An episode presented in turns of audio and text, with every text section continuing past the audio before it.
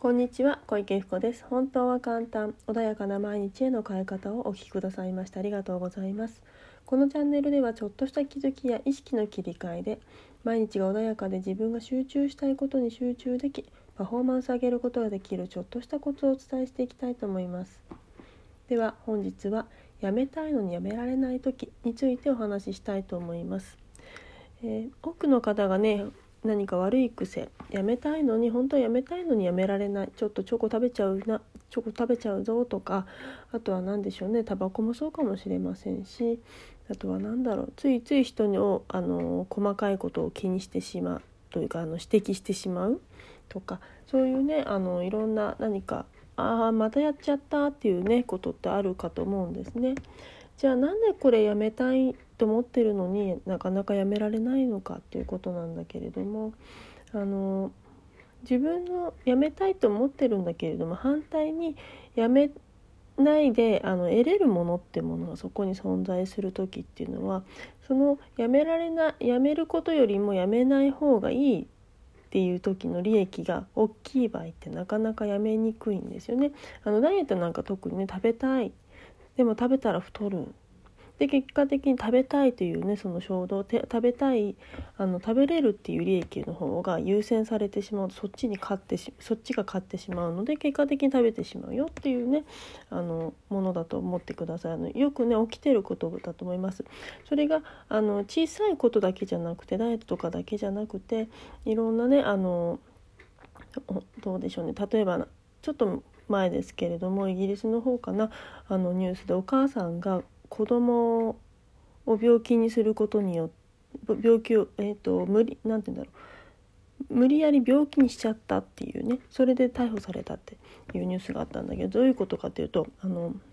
自分のお子さんがすごく難病みたいなものな難病というかすごくねなかなか治らない病気になってて海外しくすごくお世話をしててすごく素晴らしいお母さんだみたいなに有名になった方がいらっしゃったんですね。ででその方があのすごい有名だったのにいいお母さんで有名だったのにところが実は裏で子供に無理やり薬をいらん必要もない薬を飲ませてたりとかしてあの無理やり病気にしてたっていうのが明るみになって逮捕されちゃったみたいなニュースだったと思うんですね。でこれってあの多かれ少なかれちょっとしたところでねあの日本でも起きてることだったりもするんだけれどもその子供が可愛い子供では変わりはないんだけれどもあのその子供が入院してそれで私は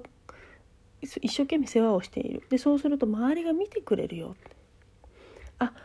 こうやって私が一生懸命子供を入院している子供を世話してると周りの周りみんな私のことを見てくれるんだ。あ私のことを褒めてくれるんだとかいい風に言ってくれるんだって思うとその快感というかその何て言うんでしょうね今まで得たことのない承認みたいなものが得られたりするとそれが止められなくなっちゃうんですね。でそあの本当にねこれはめったにあることではないんでしょうけれどもそういうふうにそれで子供病気じゃなくなっちゃうと自分がそうやって言ってもらえなくなっちゃうので子供をねうまく利用自分のそういう承認を満たすために利用してその病気をやめさせないようにねずっと止めてしまうっていうようなねことが起きたりします。なので普段ね自分のなんだろう悪い癖とかでなかなか言ってしまう細かいことを言ってしまってやめられないとかねそういう時っていうのは細かいこと言うことで自分は何を得てるんだろうかって。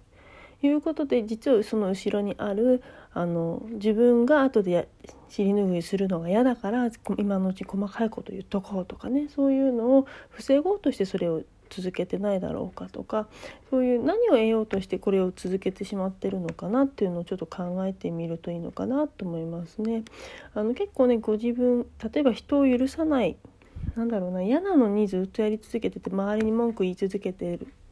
もうこんなことやなんだろうえーと、例えば仲裁とかですかね。人と人が喧嘩してる中で仲裁によく入るんだよね私って思ってる方いらっしゃるかもしれないんだけども。あいつもなんか私人の間に入っちゃって面倒くさいなって思う時。でじゃあその面倒くさいぞと思ってることに、えーと、面倒くさいと思ってるんだけどついついやめられない？それをねあのなんだろうやめちゃう人もいるわけですよ。あえても面倒くさいからそこには関わらない。っていう風にする方もいらっしゃるにもかかわらずついつい入っていく。そしてああまたやっちゃった。あの面倒くさいとこ関わっちゃったよ。なんてねことが起きる人もいるかもしれないんですね。であのそういう時何が起きてるのかでじゃあ仲裁することによって何を得ようとしてるのか。もしかしたらそこで私はいい人って思われたいのかもしれないし双方に嫌われたくないよと思ってるのかもしれないしあとは何でしょうねあとはまあそうやってあの双方のことを双方を止めることによっていつも私面倒くさいことやらされてるじゃんって言ってあのその周りの人を責める道具に使っているとかっていう場合があるんですね。でなんでそういうふうに使っちゃうかっていうと自分のちっちゃい頃とかねそういう過去に遡った時同じような出来事があった時にあのうまく責められなかったりとか自分を止めてたりとかするとそれがなかなかなんか昔の思い出しちゃって記憶がね記憶で思い出しちゃってでその昔の自分が出てきちゃってこいつらに言ってやんなきゃいけないんだっていうね無意識が働いちゃったりするとそういうことが起きたりもするわけなんですよね。なのでまずねそのその時の現象とその過去に感じた時の現象ってちあの人は違うんだけれどもそれを投影しちゃって自分がねその昔のやつを思い出して「あああの時もまたこんなだったムカつく」って言ってねやってしまったりすることもあるのでまずは自分が何でそれをやろうとしているのかっていうのを気づいてくると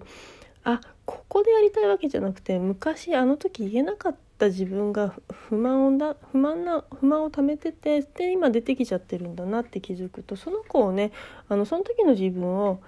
あの時も大変だったよねって言ってね癒してあげればそれが実は簡単に変わっちゃったりすることもあるわけなんですよね。でもちろんあの簡単に変わらなかったりねもちろんプロの手を借りなければいけないような内容もありますけれどもちょっとした癖だったりすると例えば、えーとまあ、ちょっとしたことではないんだけれども昔はちょっと事例だあったの。花粉症ですね。花粉症やってるやってるって言い方をしますけれども花粉症やってる方であのなんで今,、ま、今もまだやってるんだろうっていうことやってるんだろうっていう人がいてで過去を遡った時に花粉症でちっちゃい頃にお父さんと一緒に病院に行ってたらしいんですねその方ね。でそうしたその時にお父さんと一緒にいられる感覚がすごく楽しかったそうなんですね。でもし花粉症花粉症をやめてしまうとその時の楽しかった感覚お父さんと一緒にいられるこの愛情を感じられるこの快感ってものがなくなってしまうっていうふうにね無意識が勘違いしてしまっている。それがためにわざわざ花粉症をやらなくてもいいのにずっとやり続けちゃってるっていう方がねいらっしゃったりもしました。なのでねあの全部が全部こういうこういうことではないんですけれどもそういうこともある考えられますので是非ねあの何か自分が嫌な思いをあの嫌だなと思ってるやめられないもう病気も含めていろんなものなんだろう日常の癖っていうのがあると思うんだけどその時にこれをすることによって何か得てないだろうかっていうのをちょっと意識してもらいたいんですよね。でまあ病気する時もしかしたら休みたいのかもしれないしいやあのあとはあのいじめられっ子とかだとねあのお腹痛くなっちゃうとかっていうか聞くと思うんだけどもあの実際に起こるんですよね体はそういうふうに。でからあの自分を守るために学校に行かなくていいよっていうふうにねあのそういうふうに症状を出したりもしますだからそれはね自分を守るために必要だったりするものなので決して悪いことではないわけですね。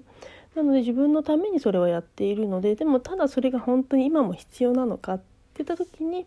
じゃあ何を得ようとしているのかでそれはいつからいつのものが今出ちゃってるのかっていうのを考えていくともしかしたら今やっているやめられない癖っていうのが今のその事象ではなくて過去の事象から来ているものでそれを理解しちゃったら実はさらってやめられちゃったりすることもあるかもしれないので是非ねその辺もちょっと意識されると今まで分かんなかったこと今まで止められなかったことが簡単にやめられるかもしれない。ので是非ねちょっと意識されるといいかなと思いますでは本日はこれで終わりにします。ありがとうございました。是非ねあの体験セッション等もやってますので直接いらっしゃっていただけたら嬉しいなと思います。ありがとうございました。失礼します。